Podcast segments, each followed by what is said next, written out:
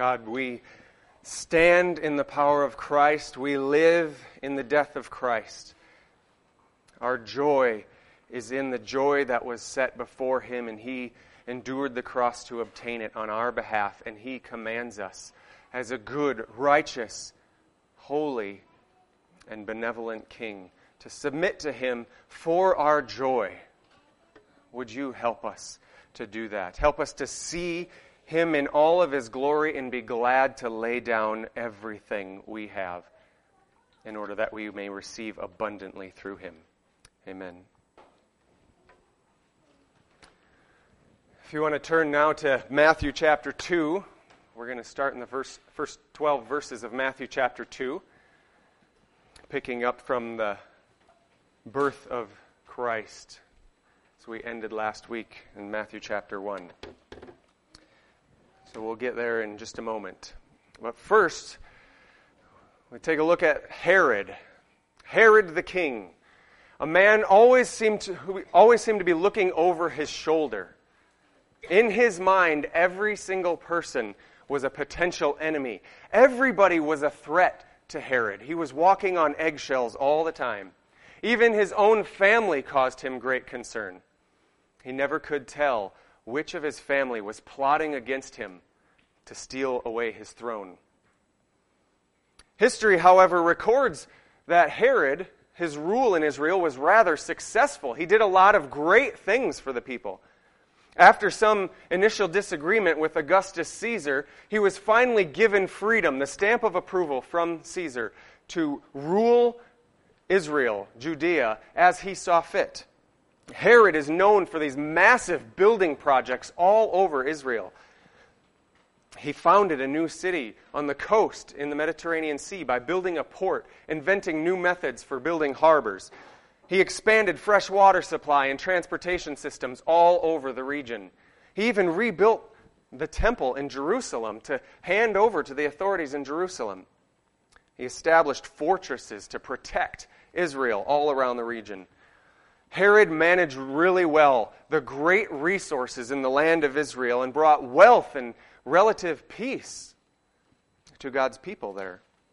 He'd even managed to work well enough with the religious rulers of the day to try to keep down uprisings from those fanatics.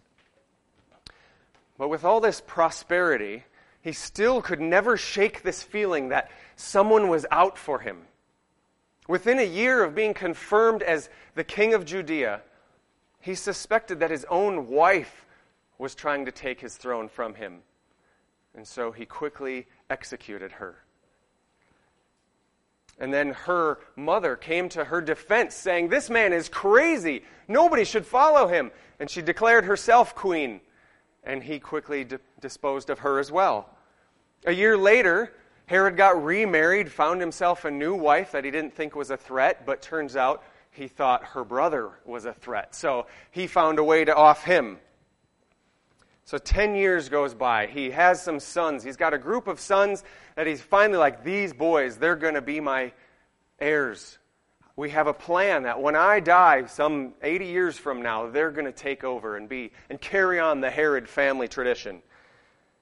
But he accused them of even trying to steal the throne too soon. And in 7 BC, he had the courts agree to execute two of his own sons. Then the tyrant still wasn't finished. Another of his sons, three years later, just must have looked at him wrong, given him a silly glance, and suspicion rose in his heart, and off went another one of his heirs. 25 years had gone by since he first rose to power in Judea. His wealth and great support for building projects brought peace and prosperity to the land, but also his vindictive passion for self preservation created a tension in Jerusalem that nobody dared to challenge. Who would want to upset this tenuous peace by challenging such a tyrant's throne? And now we pick up the story of Herod's reign in Matthew chapter 2 with a new challenger to the throne. This time, Herod stands no chance of holding down an uprising. He was right to suspect that someone was coming after him. In fact, over a thousand years before he even was born, it was predicted that he would lose his throne to another king. Follow along in Matthew chapter 2, verses 1 through 12.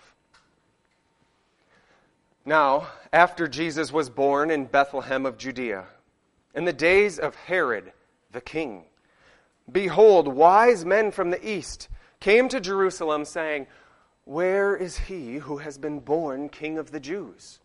For we saw his star rise when it rose, and we have come to worship him. When Herod the king heard this, he was troubled, and all of Jerusalem with him. And assembling all the chief priests and scribes of the people, he inquired of them where the Christ was to be born. They told him, In Bethlehem of Judea, for so it is written by the prophet, And you, Bethlehem, O Bethlehem, in the land of Judah, are by no means least among the rulers of Judah. For from you shall come a ruler who will shepherd my people Israel. Then Herod summoned the wise men secretly and ascertained from them what time the star had appeared. And he sent them to Bethlehem, saying, Go and search diligently for the child. And when you have found him, bring me word, that I too may go, come and worship him. After listening to the king, they went on their way, and behold, the star that they had seen when it rose, it went before them until it came to rest over the place where the child was. When they saw the star, they rejoiced exceedingly with great joy. And going into the house, they saw the child with Mary, his mother. And they fell down and worshiped him. Then, opening their treasures, they offered him gifts gold and frankincense and myrrh. And being warned in a dream not to return to Herod, they departed from their own country by another way. This is the word of the Lord. Thanks be to God. So, already in the book of Matthew, we're just starting the second chapter. And already we got this great, intense drama unfolding. Every good story has drama, has some conflict, and usually it takes some time to develop the characters first before you jump into the conflict. But here we are. Jesus can't even talk yet. And he's already striking fear into the hearts of the corrupt political and religious establishment. This world is quite different from the one that the Jews had hoped they would live in by this time. They longed for a Messiah to come and take away all this Roman oppression and give them the peace and prosperity that they had hoped for for so long. They had some, but technically, they were still under the authority of the Roman Empire. And they ruled through this crazy King Herod, who wasn't even a son of David. But they figured out some peace and prosperity. It allowed them a level of freedom from Roman influence. It allowed the religious rulers to have a little more power than they had before. So it wasn't the salvation they longed for, but they could live with it. But as we saw last week, the Messiah did come. He came as a baby, completely unexpected, apparently, by the religious rulers. The long awaited King of Israel, the son of David, came as a little baby, somehow escaping the carefully watching eyes of the chief priests and scribes. These guys knew their Bibles better than anybody else in the world. They knew that the son of David was supposed to be born in the city of David, in Bethlehem but they missed it somehow or even suppressed it. Ironically, as God has shown from time to time in redemptive history, it's Gentiles, these non Jews, who are able to see more clearly than the Jews could. And so, here in Matthew chapter 2, he introduces a major turning point in God's plan of redemption. Jesus is the rightful king who is ascending to his throne, but not just to wipe out the enemies and bring in all the Jews, but now the entire world is going to recognize, recognize his authority. As we've seen, Matthew's emphasis through his whole book is going to be Jesus is the king. And in the first chapter, so in the first chapter, he showed through this genealogy that he is the rightful heir to the throne as a son of David. And through this miraculous virgin birth and adoption by Joseph, he is in the family line of the king. And now he unfolds this mysterious idea, as we saw in the book of Ephesians, this mystery that the Gentiles are going to be brought in. He begins to show us what that looks like. The Jewish scriptures foretold that the Messiah would come as a baby born in Bethlehem. They knew it was going to happen this way, but it's Gentiles that see it first. So, the main point of our text today is that Jesus is ascending to his throne and will remove all challengers to his authority and draw all nations to himself. We'll take a look at this narrative in three parts to see that. In verses 1 and 2, first we'll see the inevitable conflict when Jesus' authority confronts another authority. Then we'll see in verses 3 through 8 the wrong response to the arrival of the king when Jesus presents his authority. And then in verses 9 through 12, they'll model for us the right response to this king. So, first, the conflict. Second, the wrong response. And then the right response. And we see in verses 1 and 2 this conflict. The beginning of each of these sections that I outline, in verse 1, in verse 3, and in verse 9, we see a reference to the king. But in these cases, the king ref- is referring to Herod. But that should arise in us a few questions and feel the conflict that Herod felt as well. Because we saw in Matthew chapter 1, the last time that we saw this title, the king, was in chapter 1, verse 6 when David was called the king, establishing this as a royal lineage, and by implication, then Jesus, the last one in the line, is the rightful heir, the rightful claimant to that title, the king. We can feel it. Jesus is the king. And then we get to chapter 2, and the title is instead used of Herod. There's two kings in conflict here. Someone is sitting on the throne that Matthew says belongs to Jesus. His name is Herod. Who is Herod? Herod is a genius, really. Though, as my introduction showed, he's a little bit of a neurotic genius. Through careful political maneuvering, Herod was able to move from a lowly merchant class nobody who lived in the land of Edom all the way up to the ruler, the highest authority in the land of Israel. He oversaw the management of great natural resources. He even invented a way to pour concrete underwater and find a way to make it set and build a harbor out in the Mediterranean Sea, something nobody else in Israel could do up until that time. Herod also rebuilt the temple in a it was bigger than it had ever been before. It rivaled the glory of Solomon's temple. So in his own crazy way, he did a lot of good things for Jews. He brought a lot of peace and prosperity to the land. But there was a problem. He was barely even Jewish himself. He was actually a descendant of Esau, Jacob's twin brother. He wasn't even a Jew. His family at one point married into the Jew- Jewish family, and he claimed to convert to Judaism, but everybody knew he was no son of David. He didn't belong on the throne. But who could challenge him? Everybody saw what happened if you even sneeze in his presence. So all this tension is building up, and suddenly these strangers just show up from a foreign land, completely ignorant, I guess, of what's going on, and they say, Hey, who show us the one who has been born king of the Jews? Naturally, Herod is a little suspicious of what's going on, but he has to be careful. He can't just off these guys, too, who seem to be conspiring to put someone else on the throne. He's got to keep peace with the neighboring lands, or Caesar might take him out of his position if he's stirring up tr- more trouble. These wise men represent some powerful authorities that he must keep peace with, but he's got to find out who this threat is and get rid of him. So he kind of makes friends with these wise men. But then we must ask who are these wise men? What threat do they present?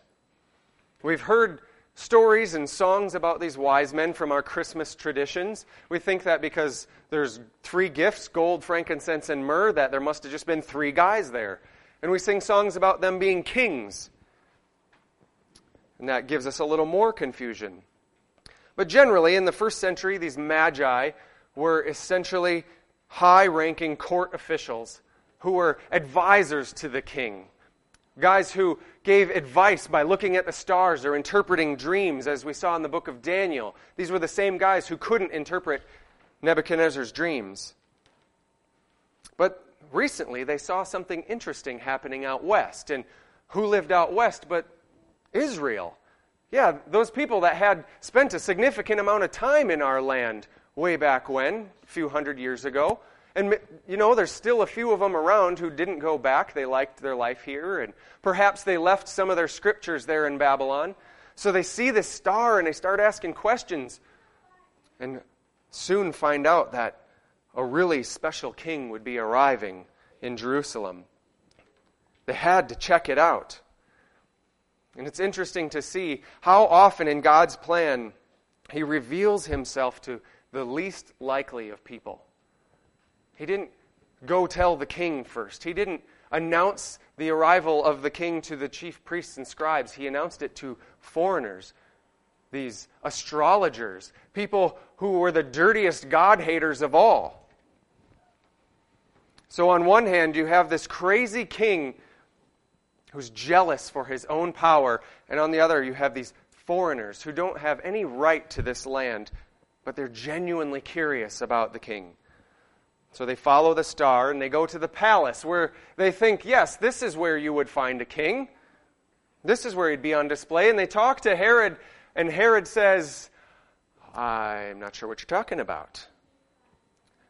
The current king is unaware of such a king that has arrived, and it's causing him some anxiety. So, ironically, news that was anticipated for over a thousand years in this land to arrive in this city this news was met with not much enthusiasm. And beginning here in verse 3, now we see the wrong response to the arrival of Jesus, this good news. Upon hearing this news, Herod, it says, was troubled, and all of Jerusalem with him. You would think that the Jews would be really excited to find out that their Messiah was, was possibly arriving. We better go check it out, just like these wise men. But they decided that out of their fear that they needed to do something to rid themselves of this threat. They knew that this Messiah has all authority and he is going to take away our power. So we see more of this irony in Matthew's story. The king of the Jews, the one that the wise men say, Where is the king of the Jews? The Jews are already rejecting him and being embraced by he's being embraced by the Gentiles. The Jews knew he was coming. They anticipated his coming, but yet they conspired to prevent him from coming. They go to their scriptures, which were written hundreds, thousands of years before, to find out where he's going to be born. God promised he's going to be born here. Okay, we see it. Yes, the, the, the prophecy is being fulfilled. Let's go kill him so it can't be fulfilled. Over 700 years prior, when the nation Assyria had threatened to destroy all of Jerusalem, they're camping around the city. The prophet Micah comes to everybody and says, Stay faithful to God. He will take care of us. The Messiah is coming soon. He will protect us from the enemy.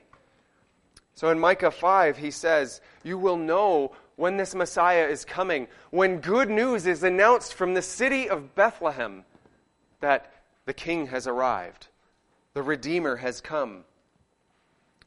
But the king on the throne in Jerusalem, along with the keepers of religious order, conspire to keep God from fulfilling his promises. Secretly, they try to trick the wise men into doing their dirty work for them.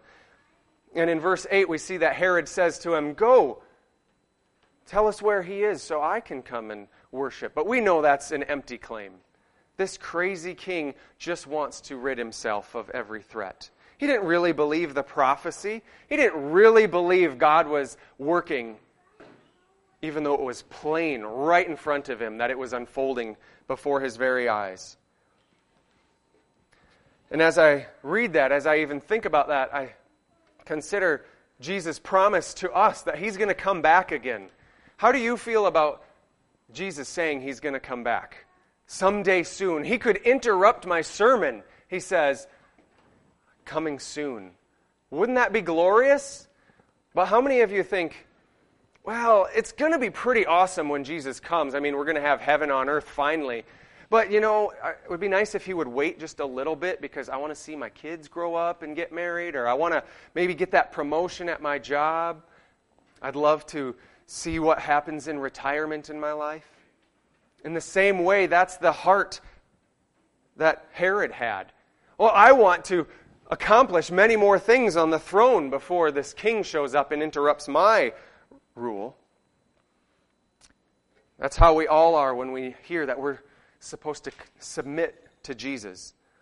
If Jesus has all authority in heaven and on earth, and he commands me to submit to him, my life should change. Even atheistic evolutionary scientist Sir Julian Huxley recognizes this truth. Even though he doesn't embrace embrace it, he doesn't submit to Jesus. He says, I suppose the reason we leaped at the origin of species was because the idea of God interfered with our sexual mores.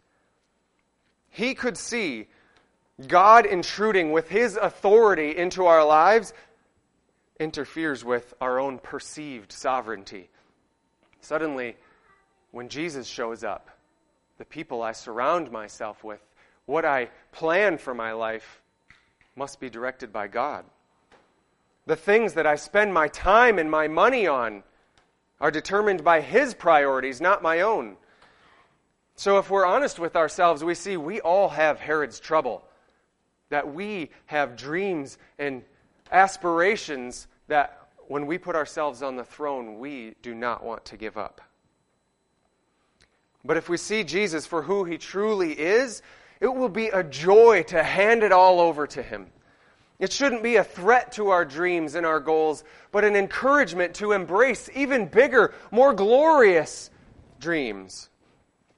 So let's continue in verse 9 to see this appropriate response of the good news of Jesus' arrival.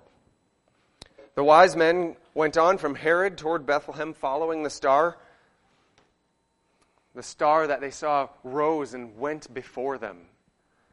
Verse 9 shows, that this, shows us that this star is no ordinary astronomical occurrence.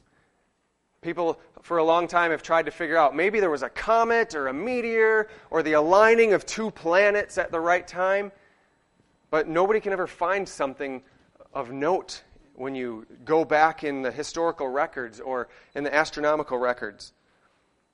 This star was unique. It suddenly rose in the west and then it stopped over Jerusalem and led them there. And when they were in Jerusalem, it moves in front of them and goes to Bethlehem and stops right over the house where King Jesus is.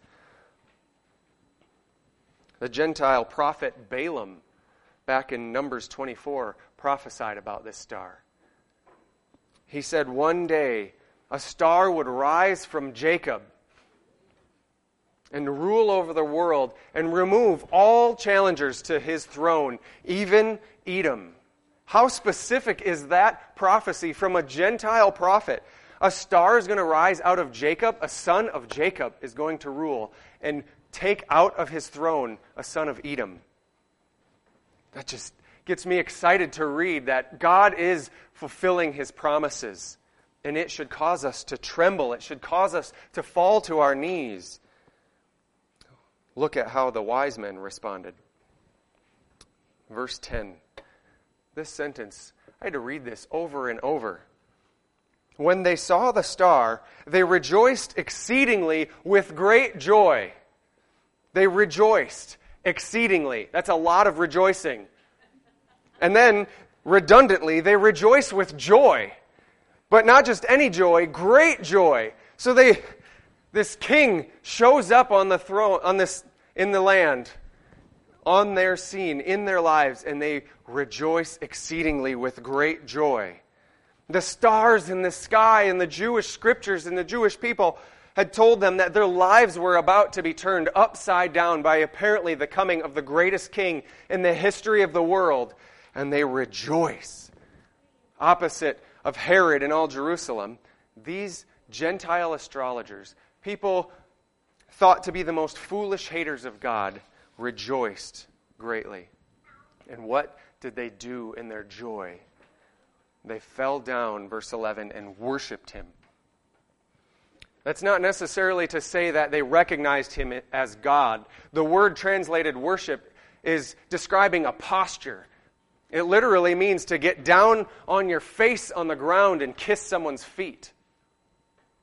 So the word is suggesting it's an act of recognition of seeing someone's far, vastly superior authority and trying to get as low as you can before them to say, You are so much greater.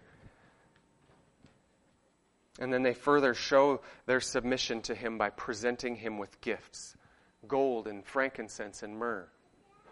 The richest things that anyone in this time could have. No Jewish family would ever find themselves with a handful of gold, frankincense, and myrrh. Suddenly, Joseph and Mary go from peasants to the richest people in the land, being gifts that, given gifts that are fit for a king.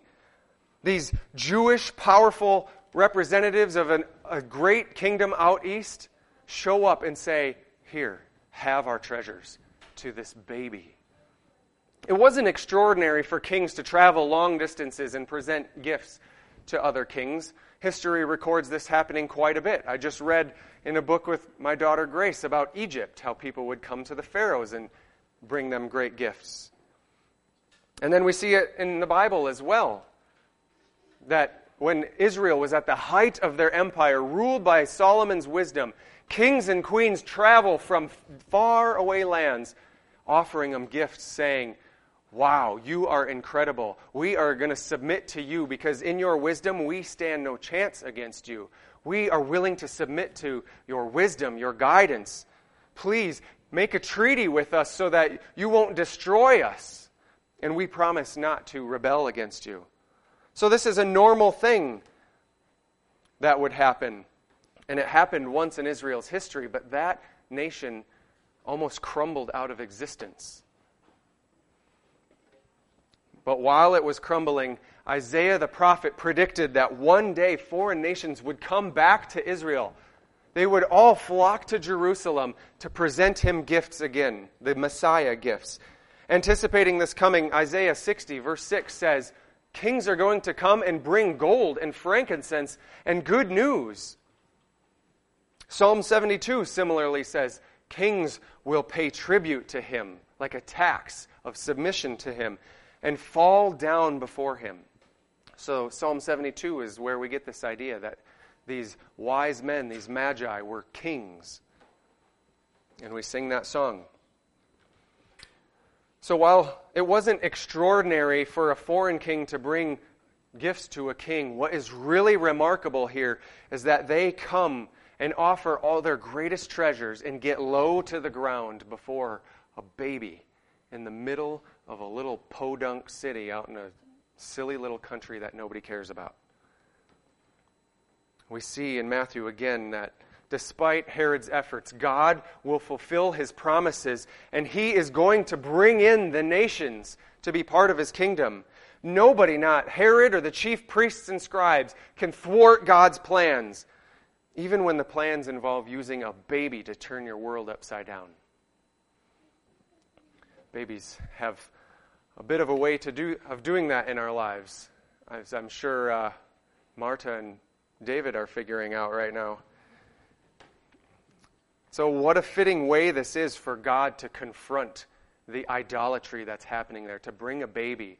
If you have been a parent for more than a day, you know how a baby can bring you to the edge of despair. These incessant cries and neediness brings you to your knees. But this baby is different. It's not his neediness that brings us to our knees, but his authority.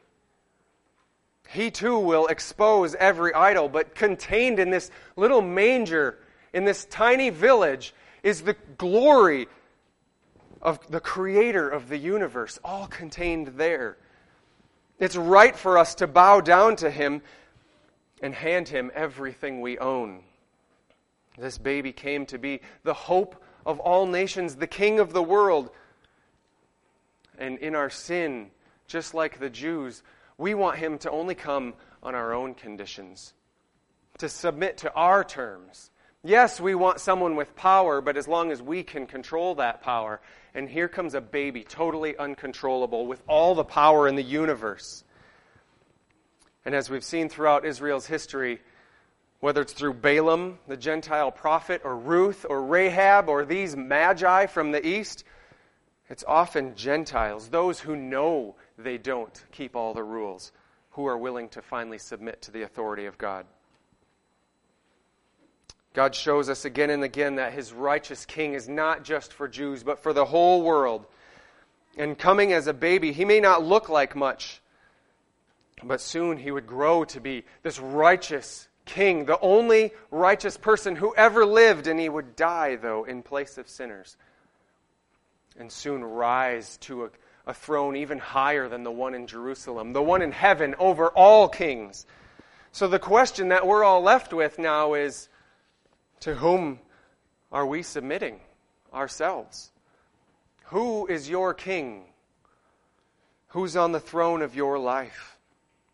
And you can ask that another way. To whom do you look for for provision in your life or protection? Do you go to the government to protect you? Or are you counting, banking on your career to provide for you for the rest of your life? If you want to find out who your real king is, ask yourself how you would respond if the true king, Jesus, threatened to take something away from you. From this story, when we can see that when Jesus confronts us and tells us to submit, to tell, and tells us to enter his kingdom on your knees, we're left with two options. Only two options when Jesus arrives. First, we can like Herod, we put ourselves on the throne and we can defend our reign and protect our pathetic little kingdoms. And we do so which, with such slick and sophisticated contemporary technological manipulation to make it look like, oh, we're really good guys or we really have great goals. We want to look like good people. So, like Herod, we brag about our wonderful achievements and say, see, I'm doing good things. He can't interrupt my righteous reign. But all of that stuff is nothing if we don't recognize its worthlessness before Jesus. The other option is to submit to Jesus, rejoicing exceedingly like the wise men did. They recognized in that moment that everything they had, these great treasures that they had to offer him as gifts, were nothing compared to him. Isn't it funny how he comes as a baby? How do you get submit to a baby? You got to get really low to the ground to submit to a little baby. And these Gentiles recognized their lowliness in this moment. We are called to that same humble submission, to submit yourselves to His rule over your life. The good news is that this baby wouldn't just stay a baby, though. He would grow up and become a wonderful king. But before that, he came as a servant. The king of the universe put on flesh and became a servant in order to save those who admit they're in slavery to all kinds of substitute kings. You come and bow down before him, knowing that he walked through every temptation, every suffering on behalf of us. And we look up to him and say, I have nothing. Take whatever you want from me and make it something. Everybody is going to eventually submit to Jesus. All knees will bow and every tongue will confess that Jesus is Lord. We can do it unwillingly, like King Herod did, and we'll see in a couple of weeks that he, will, he loses his throne much quicker than he anticipated.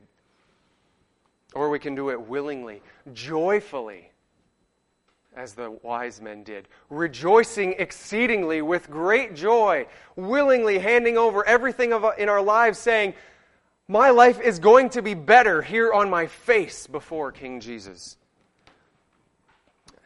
Just today, I was walking around the middle school here and I see these signs. I don't think there's one right here that say safe zone. This is a safe zone where you won't feel judged.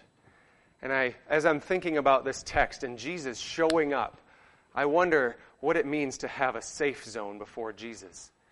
At the same time, Jesus is both, both the most unsafe person to be around, confronting every one of your idols.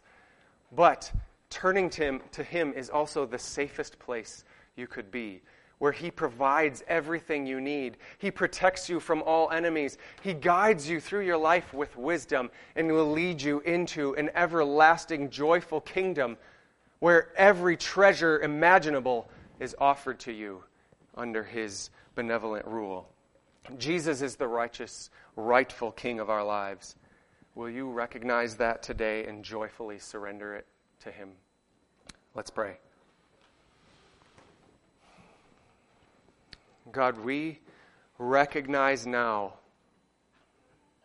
that you have sent Jesus to be our King, our authority. So I pray you would show us, even as our eyes are closed and our heads are bowed, show us the ways in which we are still looking over our shoulder, wondering what you want to take away from us. Looking all over, wondering, will anyone find out this secret about me? God, before your eyes, it is all brought to bear. We are all naked, and in our sin, we are shamed, ashamed because of it.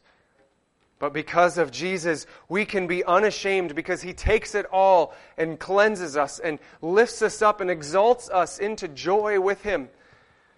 So I pray that we would be bold to confess our sins to one another, that one another, in one another we would be able to encourage each other to see Jesus, to cast off all of our concerns and all of our idols and all of the ways in which we demand we remain on a throne of our lives. And we put it in the open and surrender it as gifts to Jesus, saying, Take these broken things. We don't have gold and frankincense and myrrh. We have broken vessels of our lives. Take them and make us shine because Jesus will dwell in us. God, we love to think we have control. That even in our, in our good Christian way, we like to say we're committing our lives to you. But even the word committing sounds like it's our own power. So we instead surrender. We just give up. We drop to our knees, God, and say, It's yours. Do what you wish with it. I pray, God, that you would lift us up off of our knees and now we would sing together as brothers and sisters, rejoicing that we have brought into your, been brought into your kingdom of light, your kingdom of joy and love, and we would feel that, that glorious promise of love forever right now as we sing, as we eat together, as we pray together. Draw us together as brothers and sisters in Christ. Amen.